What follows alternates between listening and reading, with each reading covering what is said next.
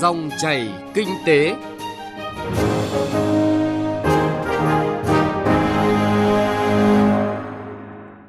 Xin kính chào quý vị và các bạn. Chúng ta lại gặp nhau trong dòng chảy kinh tế trên kênh thời sự VOV1 của Đài Tiếng nói Việt Nam.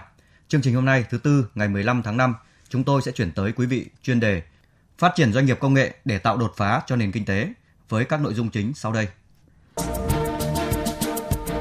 Đổi mới sáng tạo là yếu tố sống còn của doanh nghiệp.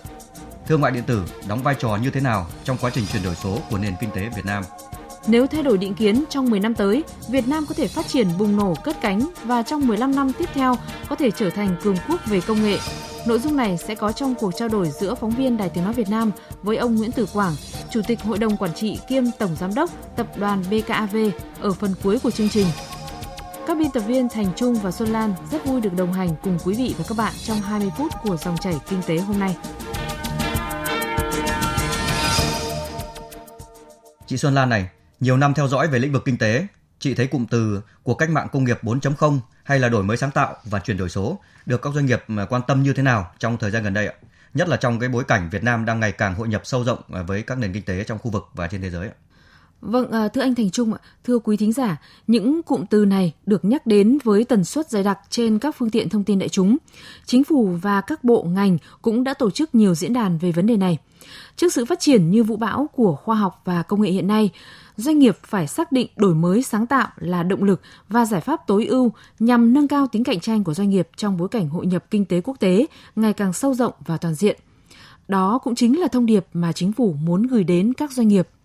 Tuy nhiên, đổi mới sáng tạo phải bắt đầu từ đâu? Cơ chế nào để hỗ trợ doanh nghiệp thực hiện đổi mới sáng tạo có hiệu quả? Đó là những vấn đề lớn đặt ra cho cả doanh nghiệp và các bộ ngành địa phương.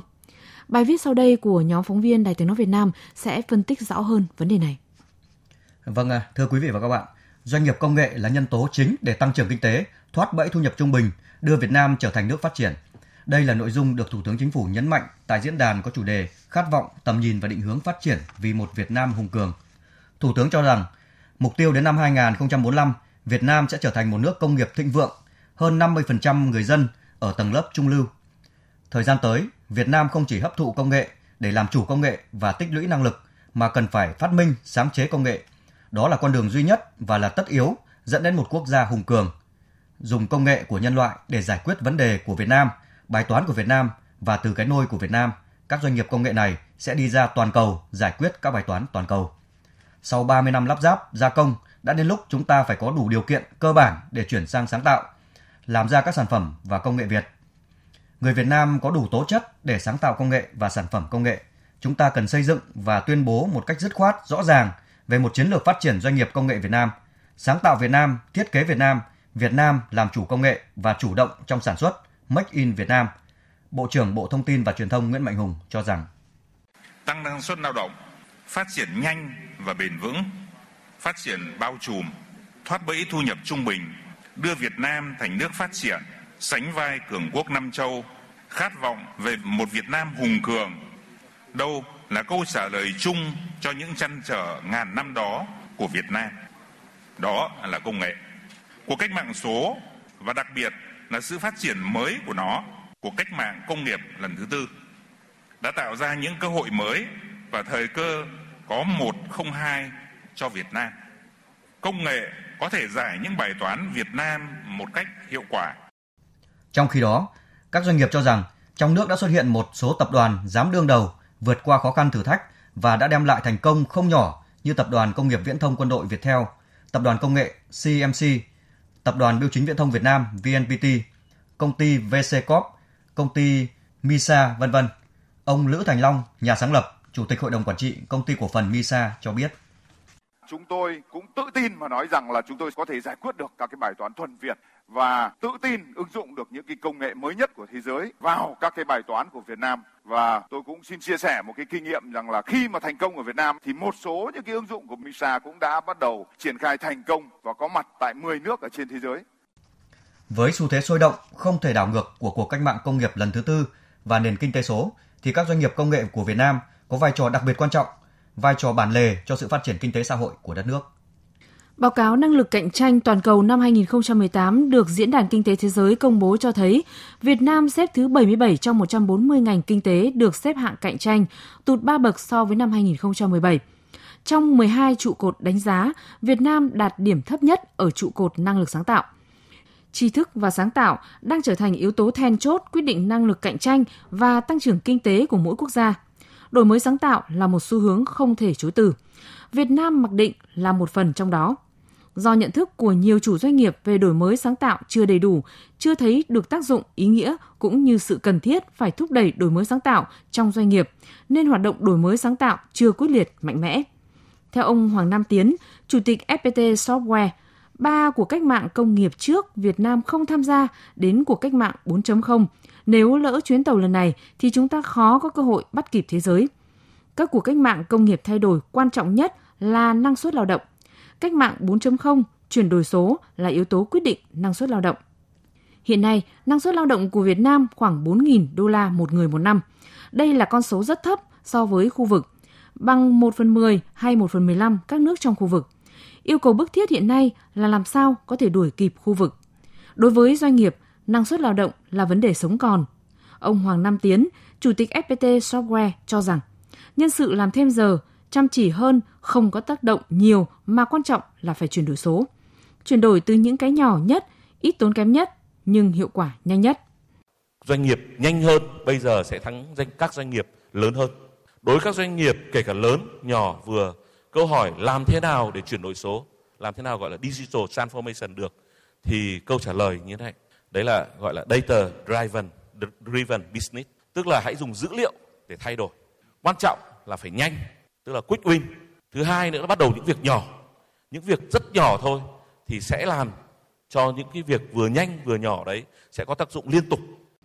Tiến sĩ Nguyễn Đình Cung, Viện trưởng Viện Nghiên cứu Quản lý Kinh tế Trung ương nêu quan điểm, đổi mới sáng tạo có hai phần, đó là những thứ hiện hành và thứ hai là start-up, làm những thứ Việt Nam chưa có.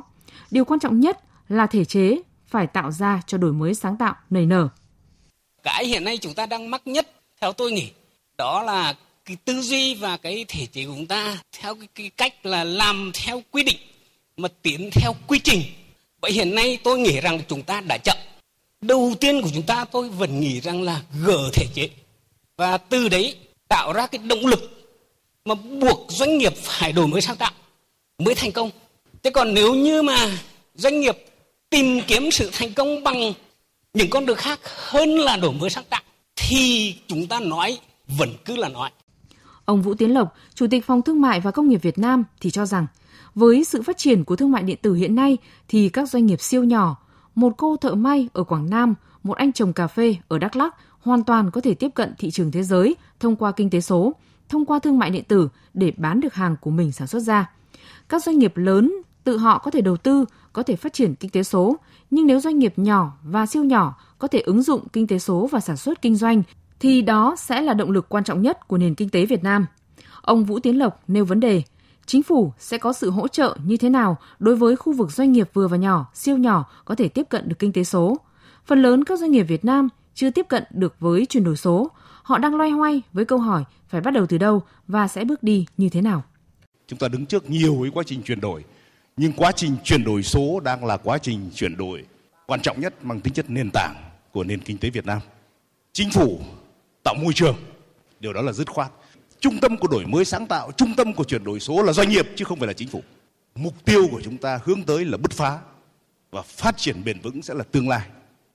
Vâng à, thưa quý vị và các bạn, đảng và nhà nước chủ trương đẩy mạnh chuyển đổi đổi mới mô hình tăng trưởng dựa trên ứng dụng khoa học công nghệ và đổi mới sáng tạo để nâng cao năng suất chất lượng và sự cạnh tranh của nền kinh tế chính phủ ngày càng cải thiện thực chất môi trường đầu tư kinh doanh củng cố nền kinh tế vĩ mô thúc đẩy hệ sinh thái khởi nghiệp đổi mới sáng tạo tạo điều kiện thuận lợi để hỗ trợ phát triển doanh nghiệp.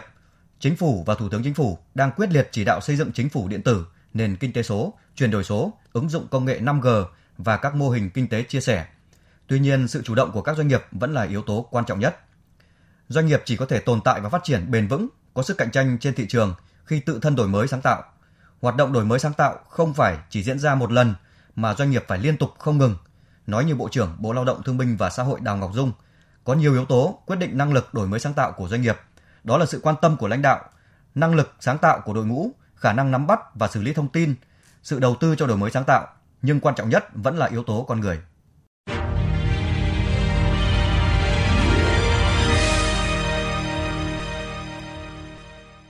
Thưa quý vị và các bạn, song song với sự bùng nổ của công nghệ thông tin nói chung và thương mại điện tử nói riêng, ngày nay xu hướng đa kênh, đa nền tảng mới là tâm điểm thu hút doanh nghiệp quan tâm nhiều hơn.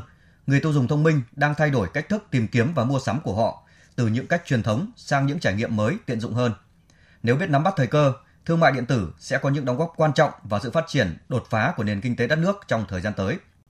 Trong chương trình hôm nay, chúng tôi xin giới thiệu tới quý vị và các bạn bài viết của bà Nguyễn Thị Minh Huyền, Phó Cục trưởng Cục Thương mại Điện tử và Kinh tế số Bộ Công Thương. Tốc độ phát triển của thương mại điện tử trong thời gian qua là rất nhanh.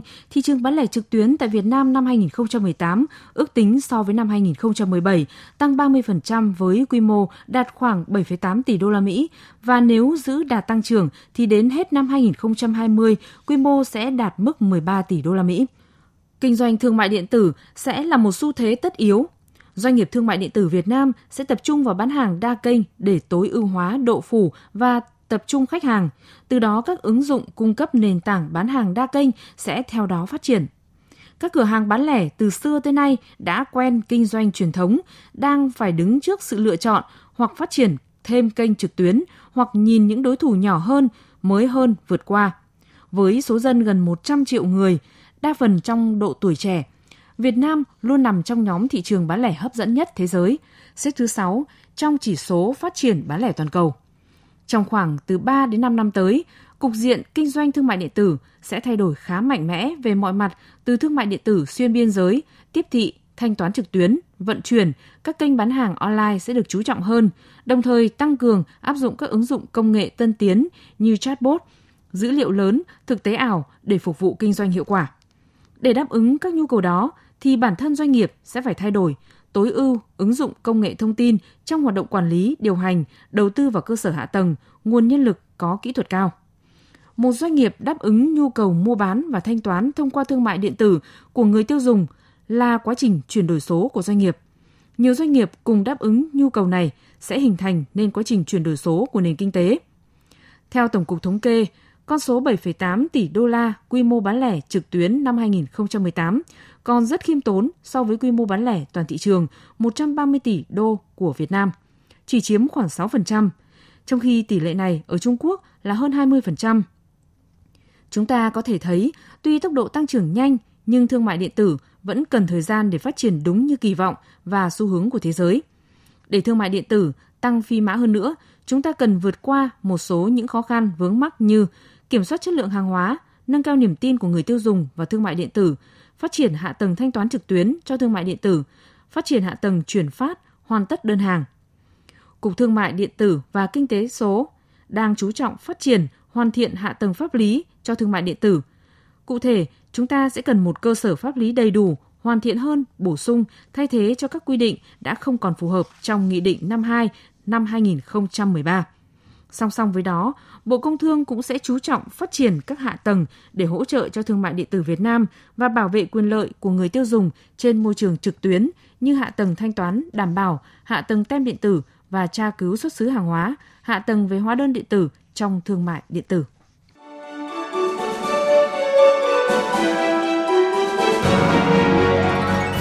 Dòng chảy kinh tế, dòng chảy cuộc sống.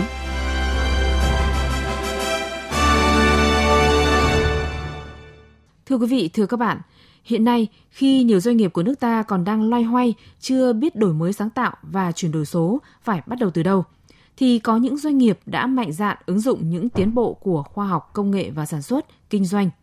Tập đoàn BKAV là một trong những doanh nghiệp như thế. Trong chương trình này hôm nay, chúng ta cùng trao đổi với ông Nguyễn Tử Quảng, Chủ tịch Hội đồng Quản trị kiêm Tổng Giám đốc Tập đoàn BKAV. Ông được biết đến với những suy nghĩ táo bạo khi cho rằng định kiến người Việt Nam không thể làm ra những sản phẩm cạnh tranh với các nước lớn là giới hạn chính cho sự phát triển đất nước. Nếu thay đổi định kiến, trong 10 năm tới, Việt Nam có thể phát triển bùng nổ, cất cánh và trong 15 năm tiếp theo có thể sẽ trở thành cường quốc về công nghệ. Vâng, à, thưa ông Nguyễn Tử Quảng, ông đánh giá như thế nào về cơ hội của doanh nghiệp Việt Nam khi thực hiện đổi mới sáng tạo để cạnh tranh với các doanh nghiệp lớn của nước ngoài? Thách thức cực kỳ lớn nhưng cơ hội cũng cực kỳ lớn. Ờ, các bạn biết là có bao giờ ờ, các doanh nghiệp Việt Nam lại có thể có những cái sản phẩm có thể cạnh tranh, có thể sánh ngang với các sản phẩm hàng đầu trên thế giới ở các cuộc cách mạng khác không hề có, không hề có. Nhưng ở cuộc cách mạng này thì trước khi người ta nói nhiều đến nó thì chúng ta đã có những cái như vậy. Tôi nghĩ là nên chia làm ờ, hai nhóm.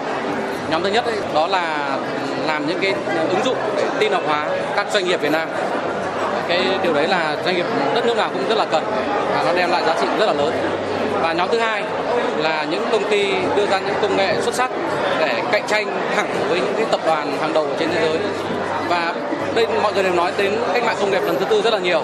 Thì đây là cơ hội để chúng, thực sự là chúng ta có cơ hội để cạnh tranh với những tập đoàn hàng đầu trên thế giới và chúng ta có thể trở thành những người dẫn đầu trong tương lai. Với nguồn lực của một doanh nghiệp tư nhân như chúng tôi, thì chúng tôi cũng có thể sản xuất ra smartphone để có thể cạnh tranh với tập đoàn hàng đầu như là Apple hay là Samsung Đấy, thế thì nếu như là cả một ờ, đất nước cùng thúc đẩy cùng ủng hộ những doanh nghiệp như vậy thì chỉ cần khoảng độ 5 cái doanh nghiệp mũi nhọn như vậy thôi thì chúng ta không có ngại là sẽ có những Samsung hay là Apple của Việt Nam. Vậy theo ông, những lợi thế nào mà doanh nghiệp công nghệ của Việt Nam đang có để có thể tạo ra đột phá trong tương lai? Tất cả là con người. Người, người Việt Nam chúng ta nổi tiếng là thông minh. Nhiều người sẽ có đặt câu hỏi là sẽ có cái sự nghi ngờ là chúng ta chỉ tự sướng với nhau như vậy. Nhưng không, đây các bạn xem một cái chiếc phone như thế này. À, nó có chất lượng tương đương với sản phẩm của Apple với cấu hình tương đương nhưng giá của nó chỉ bằng một nửa. Đấy là tất cả là các kỹ sư Việt Nam làm ra. À, và với một nguồn lực chúng tôi không có hàng tỷ đô, chúng tôi chỉ có tỷ tiền Việt thôi. Nhưng chúng tôi cũng thể làm như vậy. Và nhiều doanh nghiệp khác. Thế thì cách mạng công nghiệp 4.0 đó là đặc biệt là về trí tuệ và chúng tôi đã đúc kết là nó là cuộc cách mạng của sự sáng tạo không giới hạn. Sự sáng tạo không giới hạn thì nó chỉ phụ thuộc vào cái cái bạn nghĩ, bạn dám nghĩ như thế nào và bạn thực hiện nó. Không phụ thuộc vào công cụ. Các bạn có thể sử dụng tất cả mọi công nghệ, tất cả mọi công cụ trên trên thế giới này. Chẳng hạn như ở đây chúng tôi sử dụng đến hơn 100 công ty phụ trợ chúng tôi trên thế giới. Tương tự như Apple hay Samsung, họ cũng dùng khoảng độ 100 công ty phụ trợ như vậy. Và chúng ta có thể gọi họ, có thể gọi họ từ khắp thế giới về vấn đề chúng ta có dám làm hay không và chúng ta tổ chức làm như thế nào vậy thì tất cả nó phụ thuộc vào cái cái đầu của mình cái suy nghĩ của mình Nói về nguồn nhân lực thì nhiều chuyên gia đánh giá là hiện nay nước ta chưa có được đội ngũ kỹ sư giỏi để đáp ứng nhu cầu của các doanh nghiệp công nghệ. Vậy việc đào tạo và tuyển chọn như thế nào để chúng ta có một đội ngũ lao động có tay nghề cao trong lĩnh vực này thưa ông? À, chẳng hạn như chúng tôi ấy, là chúng tôi làm ra một sản phẩm chúng tôi nhận cái sứ mệnh của nó là tạo ra một ngành công nghiệp sản xuất smartphone của Việt Nam và tạo ra động lực phát triển cho kinh tế xã hội của Việt Nam. Thế thì chúng tôi nhận một cái sứ mệnh rất là lớn như vậy. Thì chúng tôi dứt khoát là chắc chắn là sẽ không phải là ừ, động lực là là bằng kiếm tiền. Chúng tôi bỏ đầu tư rất là nhiều tiền, đến nay là đầu tư 1.000 tỷ cho ờ, việc sản xuất smartphone rồi và chưa thu về một ờ, cái đồng lãi nào. Thế thì mình nhận cho mình những cái sứ mệnh như vậy thì cái cái cảm hứng, cái cách làm nó sẽ phải bài bản mà nó sẽ tập trung vào cho an đi. Chứ còn nếu mình là chỉ tập trung vào thương mại, chỉ để kiếm ờ, lợi nhuận cho riêng mình thì câu chuyện nó đơn giản hơn rất nhiều và nó sẽ không thể nào tạo ra những cái nhân lực về Andy như vậy. Đấy, à, bạn nói đến chuyện bạn Hùng bạn Hùng là sinh viên của mình. Thì rất là tuyệt vời bạn Hùng thậm chí bạn ấy đã có thể thuê những cái người giỏi nhất từ à, Apple từ Google về làm cho bạn ấy. Vậy thì cái đấy chỉ phụ thuộc vào suy nghĩ thôi. Bạn ấy có dám làm như vậy không? Mà bạn đã dám làm như vậy. Vâng, xin cảm ơn ông về cuộc trao đổi này. Thưa quý vị, thưa các bạn, cuộc trao đổi giữa phóng viên Đài Tiếng Nói Việt Nam với ông Nguyễn Tử Quảng, Chủ tịch Hội đồng Quản trị kiêm Tổng Giám đốc Tập đoàn BKAV vừa rồi cũng đã kết thúc dòng chảy kinh tế hôm nay. Chương trình do biên tập viên Thành Trung cùng nhóm phóng viên kinh tế thực hiện. Xin cảm ơn quý vị thính giả đã quan tâm theo dõi.